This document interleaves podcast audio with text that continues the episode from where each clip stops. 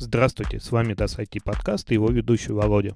В этом подкасте я рассказываю о тех событиях в мире технологий, которые привлекли мое внимание за последнее время, а также немного о видеоиграх и музыке.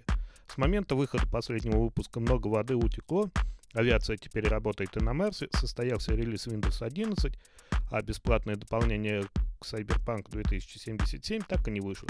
В общем, есть что обсудить, а главной темой выпуска наконец-то будет выбор мыши для домашнего компьютера. Приступим. И сегодняшний подкаст я хочу начать с поздравлений. 14 октября исполнилось 25 лет KDE, проекту, который сделал, по моему мнению, самую лучшую графическую оболочку для операционных систем Linux. На юбилейном сайте, посвященном этому событию, можно приобрести мерч, посмотреть таймлайн развития проекта и даже скачать виртуальную машину для VirtualBox. На данный момент доступны машины с третьими и четвертыми кедами. Виртуалки с первыми двумя выпусками этой графической оболочкой будут доступны позднее в этом году. Постоянно пользуюсь кедами уже лет 17, наверное, с момента выхода ASP Linux 9.2. Насколько помню, там по умолчанию был пакет 3.1.5. Э, и это было нечто потрясающее. Я впервые увидел KDE после Genome, и с тех пор, собственно говоря, не могу остановиться. И э, каждый раз, когда я пользуюсь Linux, использую именно эту графическую оболочку. Посему установить виртуальную машину и вспомнить, как она была тогда, это очень круто. Ну и не стоит забывать, что благодаря этой графической оболочке появился мем, как мне пропачить KDE 2 под FreeBSD. В общем, поздравляю я команду KDE с юбилеем, а также всех тех, для кого слова Капет, Conquer и Amarok не пустой звук. Идем дальше, и сейчас немножко будет негодование в адрес Apple. В конце сентября, после презентации iPhone 13, в релиз вышла бета-версия операционной системы iOS 15, выдаваемая за полноценный апдейт. Другого объяснения произошедшему у меня нет, потому что выпускать на релизе настолько недоделанную систему — это просто позор. Так что я оставлю за бортом обзор нововведений, которые вошли в саму iOS 15, потому что все это затмило количество багов и косяков э, на выходе этой операционки. Ну, например, у многих моих знакомых после обновления до данной версии iOS э, стал сбоить модуль сотовой связи, а у одного друга он и вовсе, похоже, вышел из строя. У меня iPhone 11 Pro стал жутко нагреваться, причем только в вечернее время, и как будто это специально прям по расписанию сделано. Ровно с половины седьмого до восьми вечера он становится очень горячим. И это причем при ограниченном использовании. А если я, например, э, буду смотреть видео на YouTube или переключаться между приложениями, там, LTS, проверять почту, либо еще что-то делать, то еще и аккумулятор начинает стремительно разряжаться. За полтора часа он может потерять до 50% заряда. Вот смотрите, сегодня на момент записи этого подкаста 17 октября уже вышла версия iOS 15.02, а проблема так и не решена. Что-то подобное было на релизе iOS 7, когда Apple отказались от э, сквеморфизма, да, вот эти вот натуральные блокнотики, записные книжечки, э, всякое. YouTube был в виде телевизора. Ну и, собственно говоря, тогда-то изменения в системе были настолько радикальными, что можно было разработчиков понять, принять то, что они сделали, да еще и простить. А в данной ситуации никакой другой мысли, кроме как о криворукости разработчиков, из Купертина не возникает. Печально, если еще и э, macOS Monterey на релизе будет такого же качества. В общем, ну, какая-то жопа. Тим Кук, вынимайте руки из жопы, выпрямляйте их чем угодно и э, начинайте делать нормальные операционные системы, а вот не то, что вы нам показываете э, на данный момент. Ну, а теперь переходим к более позитивным новостям. Итак, 5 октября этого года вышла новая операционная система от компании Microsoft Windows 11. Эти товарищи после выхода Windows 10 обещали, что больше не будет никаких глобальных э, обновлений э, в нумерации системы, то есть десятка будет единой системой, которая будет обновляться два раза в год большими апдейтами. Но, судя по всему, с момента выхода Windows 10 утекло очень много воды, и их подход к этому изменился. Поэтому они э, решили выпустить Windows 11. Чем э, они удивили этим летом, проведя соответствующую презентацию. А удивили они еще по большей части тем, что за бортом оказалось очень большое количество процессоров, которые в новой операционке не поддерживаются. Ну, например, смотрите, все процессоры Intel, выпущенные э, в конце 2017 года и поддерживаются, а все остальное, что было выпущено до, нет. То есть, например, э, мой Core i5-6400, он в этот список не попадает. Вот, то есть он 11 версии Windows не поддерживается. С AMD ситуация еще хуже, потому как они э, поддерживают процессоры, выпущенные весной 2018 года и позднее. То есть это, по-моему, технология Zen+. А все, что было выпущено ранее, э, тоже не поддерживается. Я так э, предполагаю, что это было связано с тем, что при разработке Windows 11 они решили отказаться от э, работы над теми апдейтами, которые были призваны э, закрыть дырки э, мелдаун инспекторов э, предыдущих э, процессоров, которые практически все были подвержены этим уязвимостям. И тем самым э, Microsoft очень сильно сэкономила на разработке. Правильно это или нет, не могу сказать, но уверяю, денег они на этом сэкономили просто кучу. Э, нововведений в системе, тем не менее, очень много. Это новое меню пуск, которое абсолютно мне не нравится. Новое контекстное меню, основным рабочим элементом которого является не список действий, э, как было раньше э, по нажатию правой клавиши мыши, а их пиктограммы, которые теперь располагают сверху контекстного меню. И э, совершенно иное поведение сейчас у панели задач, да, то есть э, тыкнув правой кнопкой вышки, вы не откроете менеджер задач и так далее. В общем, их настолько много, что эта тема требует отдельного рассмотрения. И я, собственно говоря, в следующих выпусках э, каждый из э, нововведений самых заметных, э, а может быть и не очень, э, которые появились в Windows 11, э, расскажу, так как я этой, на этой системе сижу с лета, с момента выхода инсайдерской бета-версии, и уже достаточно подробно сумел изучить эту операционную систему.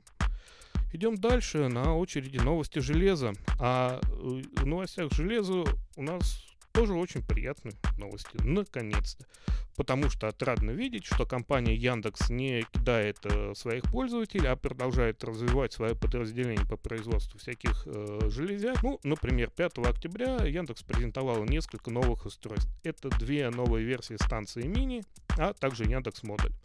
А теперь станция мини поддерживает работу в сетях Wi-Fi 2.4 и 5 э, Гц, раньше только 2.4 было.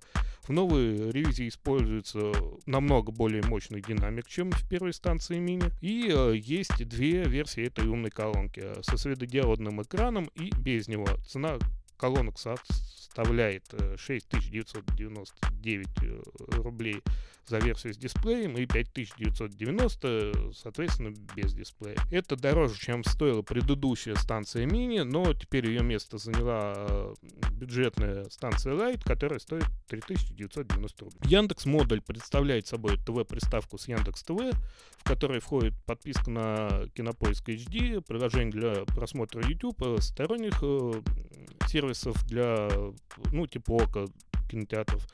И, э, собственно, самым важным нововведением, наверное, к этой ТВ-приставке это является пульт управления с Алисой, так что там имеется голосовой ввод. Стоимость новинки 4990 рублей. Следующая хорошая новость из мира железа.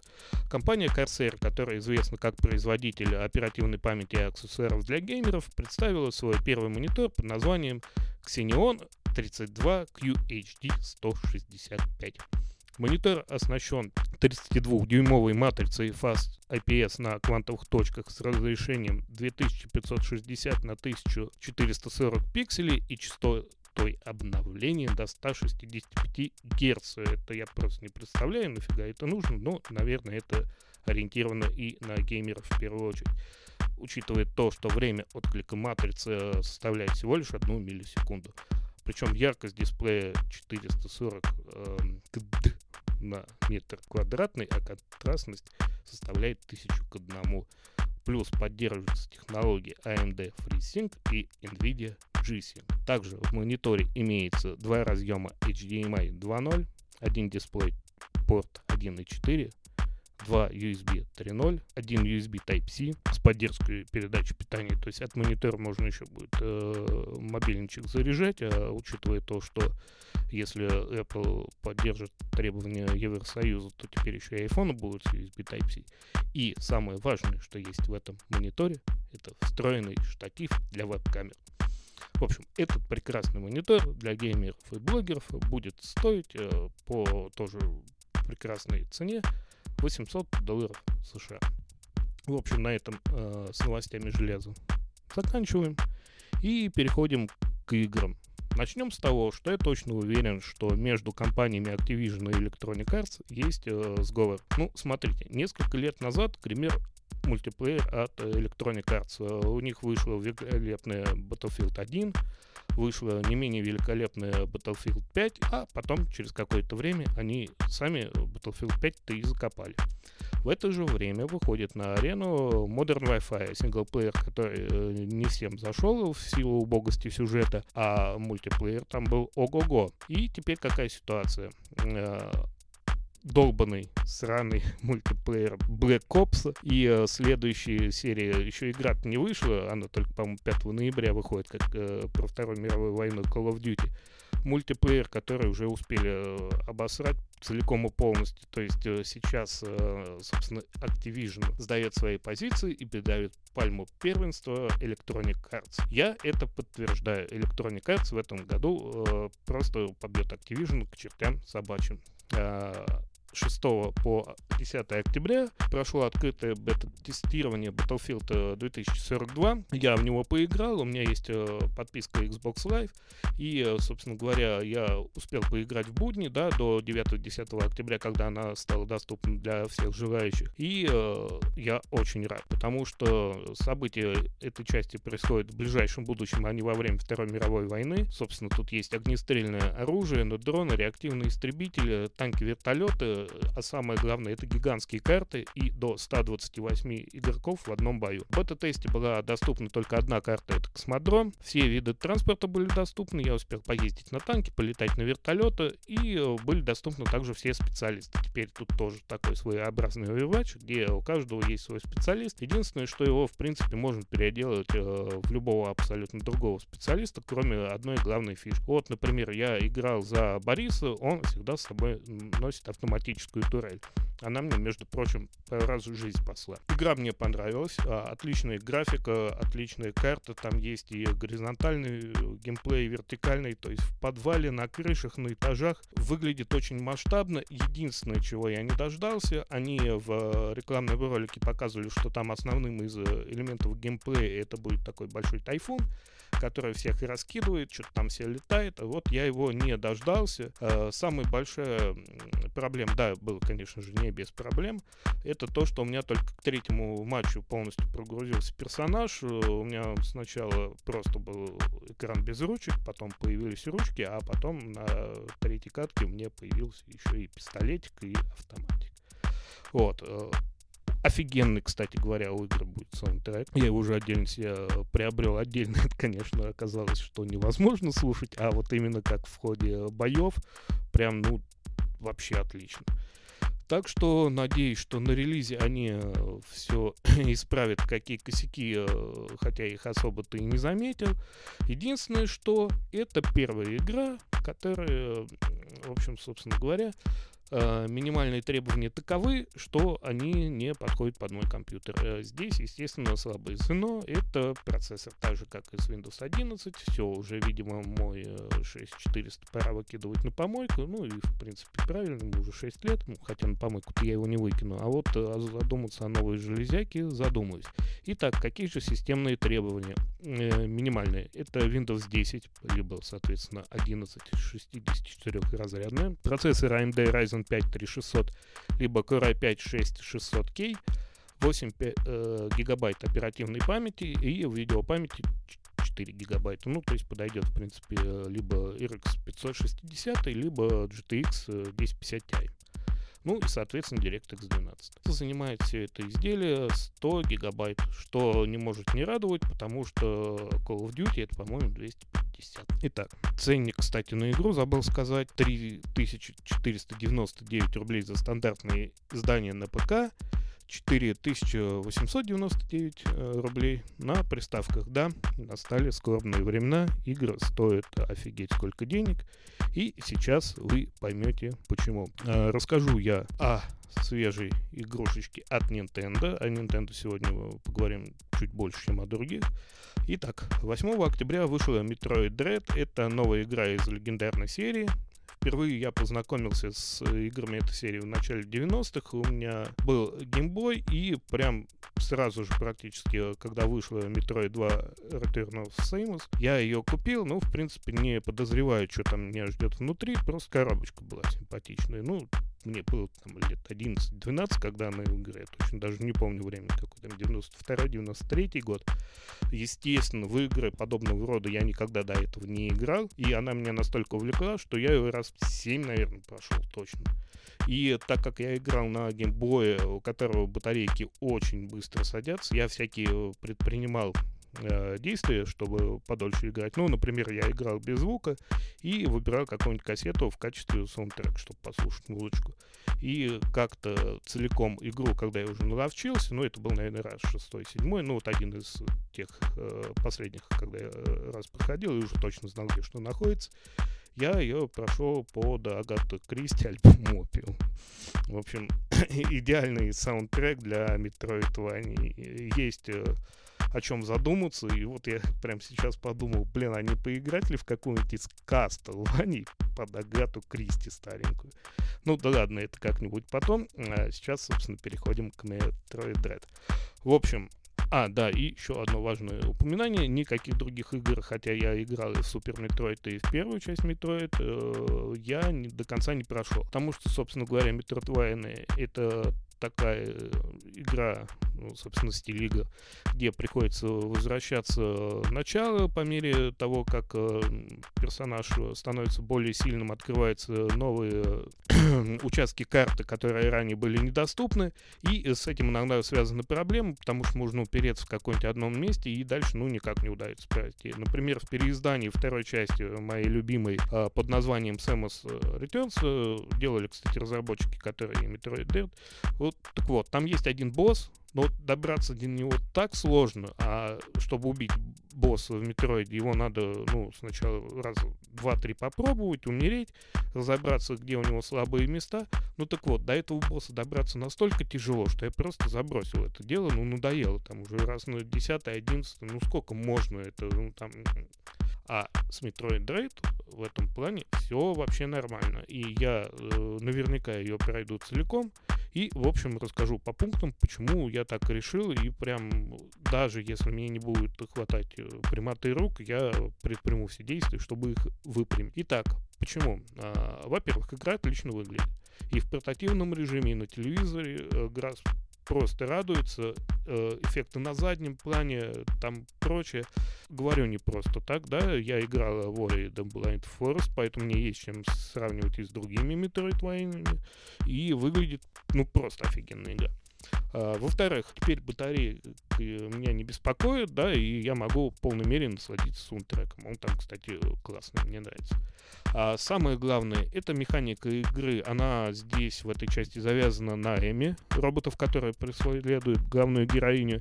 И если по первым роликам казалось, что это будет ну, э, что-то раздражающее, да, типа какой-то стелс Metroidvania, который там нафиг не нужен, но оказалось, что это вовсе не стелс, а достаточно увлекательное приключение. И э, раскрою за спойлеры. А, впрочем, нет, не буду. Кому интересно, тот э, сам поиграет и э, либо на YouTube посмотрит. А посмотрит он на YouTube, скорее всего, потому что есть э, в этой прекрасной игре один очень, но неприятный момент. Это стоимость. К примеру, в Nintendo eShop за Metroid Dread просят 5399 рублей. На картридже она обойдется в 3990. А подарочный вариант э, со стилбуком, артбуком и четырьмя карточками по мотивам игры стоит 7990. В общем, цены конские сейчас на игры. Так, ну это не все новости от Nintendo. В конце сентября прошла презентация Nintendo Direct и чуть позже отдельная презентация, посвященная Animal Crossing New Horizons. Кратко пробегусь по обеим.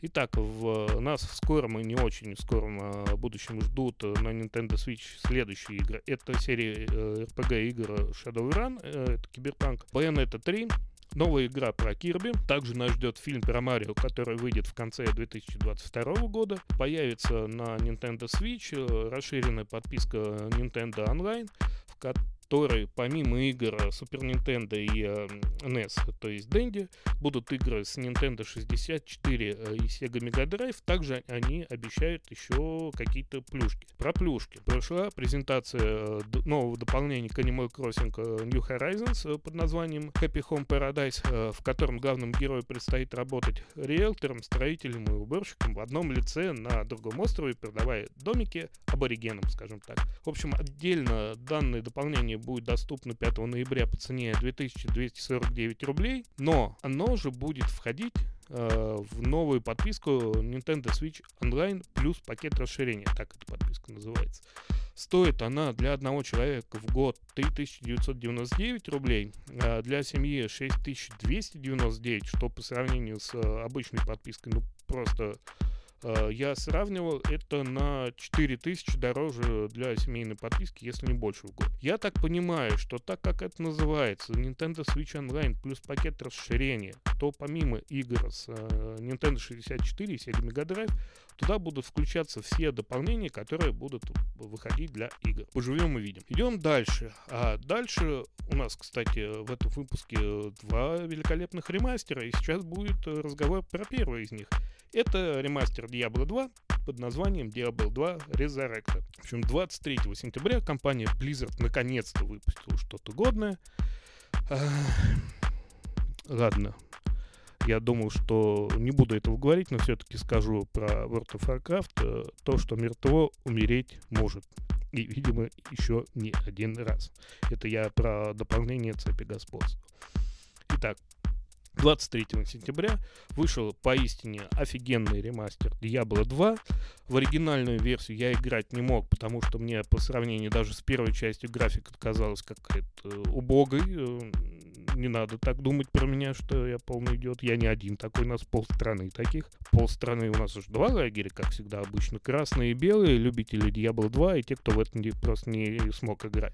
Я вот из тех, кто в это не мог играть по причине той, что мне очень дико не нравилась графика. А сейчас она там просто великолепная, на очень высоких настройках. Прям все выглядит красиво, все играет стабильно.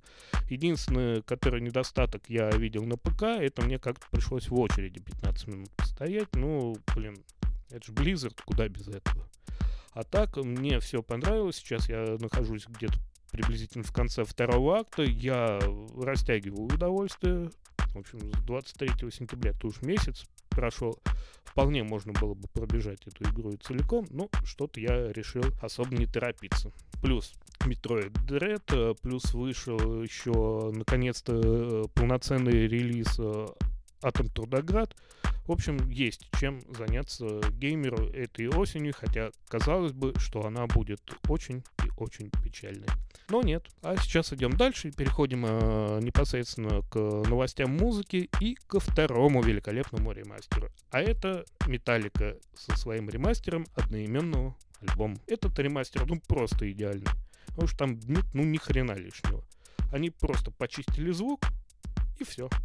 Вот, например, в 2011 году записывающая компания Arena выпускала переиздание всех альбомов The Doors. Так они там такого по нахуй вертели. Они э, синтезаторов добавили туда столько, что это какой-то гребаный Йон Лорд и Deep Purple, а нифига не Doors какой-то.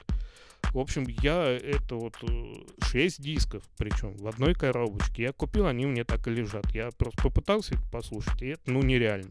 А у Металлики все отлично. Ну и, соответственно, они не забыли про всякого рода извращенцев. Да, для них вышла компиляция до Metallica Blacklist, где одной только композиции Entertainment, 13 э, версий от разных исполнителей. В общем, там э, в этом сборничке он где-то композиции на 60, по-моему, а то и побольше. Дэйв Ган, э, Майли Сайрус, э, Монголы HU, наверное, потому что это не группа Who. В общем, можно там развлечься, причем, ну, сами понимаете, при таком количестве треков просто на прополую. Идеальный ремастер, всем советую. А также я еще советую новый альбом Iron Man под названием Saint Jutsu. Вышел он 3 сентября, и, пожалуй, это лучший их альбом, ну, в этом тысячелетии, наверное, точно, а может быть даже современного the Dying. То есть это офигенный диск, э, он двойной, начало там такой порог вхождения непростой, но потом они разбегаются и, как обычно, сносят все на своем пути. Охрененный дисочек. Вот прям вообще. Планирую купить на виниле, три пластинки переворачивать зашибешься. Ну, ничего, ради хорошей музыки можно и пострадать. Ну, наверное, о музыке это все, потому что если я начну рассказывать э, о том, что выходило и выйдет в этом году, это можно просто умереть. Там исландской музыки дофига хорошей. Отечественной музыки тоже неплохой э, нам подкинула. Ну, собственно говоря, пандемия на музыкальную индустрию действует облагораживающе. А сейчас переходим к главной э, теме выпуска. Это компьютерная мышь. Итак, начну я в общих чертах. Э, компьютерная мышь появилась достаточно давно, 9 декабря 1968 года, так что прошло больше 50 лет, причем намного больше. И с тех пор э, это устройство достаточно сильно изменилось, пока оно приобрело современные очертания.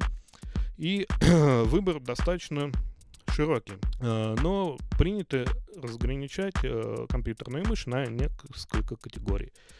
И так, собственно говоря, первая категория — это офисные мыши. Как и офисные клавиатуры, это самый распространенный вид подобных устройств. Это самая простая двухкнопочная мышь э, с колесиком. В общем, все, она может быть как проводной, так и беспроводной. Яркий ее пример это Logitech B100. Э, ничего там лишнего нет. Оно как бы, ну, все, что про нее сказать. Офисная мышь, она и офисная мышь.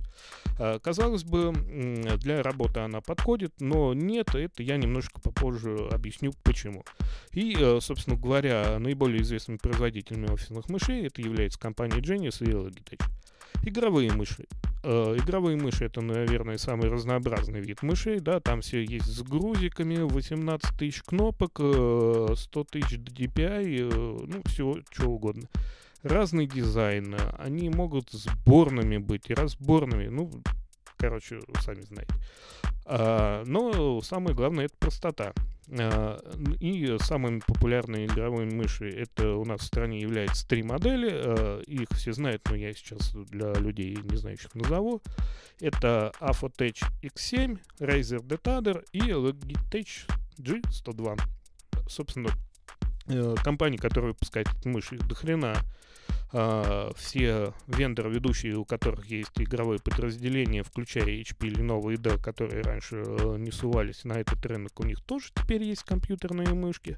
Кстати, очень даже неплохие у HP. Об игровых мышах, наверное, на данный момент все. Третий вид мышей — это эргономичные мыши. Так же, как и клавиатуры э, эргономичные, есть, соответственно, и мышки. Например, если вы очень много работаете с текстом, то мышь, как казалось бы, э, можно поставить в неудобное положение вертикально, и работать с текстом станет намного удобнее и приятнее. Э, лидером в этом э, сегменте является компания Microsoft. Одна из их последних мышей э, Scalp Ergonomic это очень странного виду устройство. Оно вообще похоже не на мышь, а на какую-то шайбу там с какими-то кнопочками. Даже с картинку, если увидеть, не совсем понятно, как ей пользоваться. Но в руке она лежит великолепно.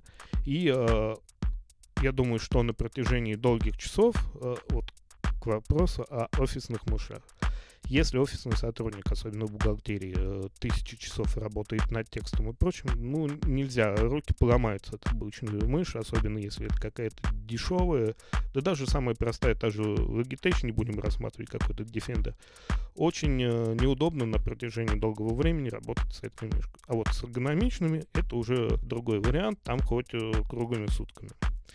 И мы переходим к последней категории э, мышей. Это выебистые мыши. К этому классу относятся красивые, но, как правило, лишенного всякого смысла и существования устройства. Это, например, Apple Mouse. В принципе, она является единственной мышью, которая попадает в данную категорию. А сейчас самое главное. Как выбрать мышь? Естественно, мышь должна удобно лежать в руке. Она должна быть не маленькой, не большой, а именно удобной, прямо вот как надо. А, еще один важный а, пункт должны быть у мышки дополнительные кнопки. То есть э, двух кнопок и э, колеса прокрутки в современном мире недостаточно. Нужно хотя бы, чтобы сбоку у него были две кнопочки. Это для перехода назад э, и вперед. Э, это очень сильно помогает при работе, например, в том же самом браузере. Материал. Кому-то нравится широковатый, кому-то нравятся гладкие мышки. Как правило, сейчас во всех магазинах есть стенды, на которых выставлены мыши, и можно попробовать, э, как они лежат в руке. Не смотрите на картинку. Попросите продавца, в некоторых магазинах идут навстречу и э, могут открыть коробку, чтобы вы потрогали. Никогда никогда не заказывайте себе мышь, особенно дорогую, через интернет. Разочаруетесь э, точно насмотрелись ютубчика, пошли, особенно со скидочкой какой-нибудь хорошенькой, купили мышь, приходит и все, вы просто в шоке. Поэтому, э, как и за клавиатурой, за мышкой лучше все-таки сходить в магазин, потрогать руками, ощутить, как она лежит в руке, и э, уже долгое время э, кайфовать потому что если это мышь не за 500 рублей, а где-нибудь э, от тысяч двух от хорошего производителя и выше, да, можно сейчас найти еще и за такие деньги отличные мышки, это сейчас чуть позже расскажу. Так вот, э, удовольствие вам будет приносить очень долгое время, если вы сами с ней что-нибудь не натворите. Ну, либо ваши домашние животные. А сейчас э, небольшой обзор по моделям и ценам. Так, я уже упоминал три модели э, игровые. Кстати, самый, наверное, идеальный вариант, если вы выбираете мышь для домашнего компьютера, это именно игровая мышь.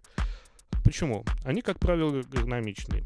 Они делаются под э, геймеров, а геймеры это сейчас самый большой ры- рынок, поэтому они сделаны еще и очень удобными. С, как правило, там находится несколько дополнительных клавиш, э, на которые можно повесить при помощи программы дополнительные функции. То есть это многофункциональные мыши.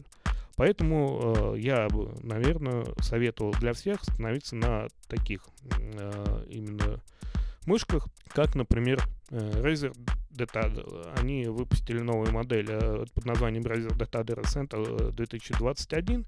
Стоит она 1999 рублей. А, она большая достаточно, поэтому можно рассмотреть две модельки поменьше. Это Logitech G102, она где-то порядков 2000 рублей за обычную модель и с подсветкой она где-то 2500 будет стоить либо Afotech X7. Она уже чуть-чуть подешевле, 1399 рублей, но это тоже офигенная мышь. А, здесь я еще набрел на одну прекрасную мышь от компании Asus, называется она TÜV Gaming M3, стоит она 1890 э, рублей, можно найти чуть дороже, чуть дешевле. Она гладкая, но она среднего размера, то есть она удобно будет лежать и в женской, и в мужской руке, и она с подсветочкой, с хорошим софтом, то есть раньше, если Asus софт был полное говно, то сейчас этим можно пользоваться. И она как бы прямо вот, ну, идеально подходит, идеально скользит практически по любым поверхностям, но это все проводные мыши. И для ноутбука, например, они не подойдут. А для ноутбука подойдет. Э, я сейчас нашел где-то пару месяцев назад идеальный вариант. Это мышь Afotech F-Styler FG30. Это просто вот офигенно. Стоит она 1000 рублей. Она с USB донглом, но у нее очень приятный на ощупь материал.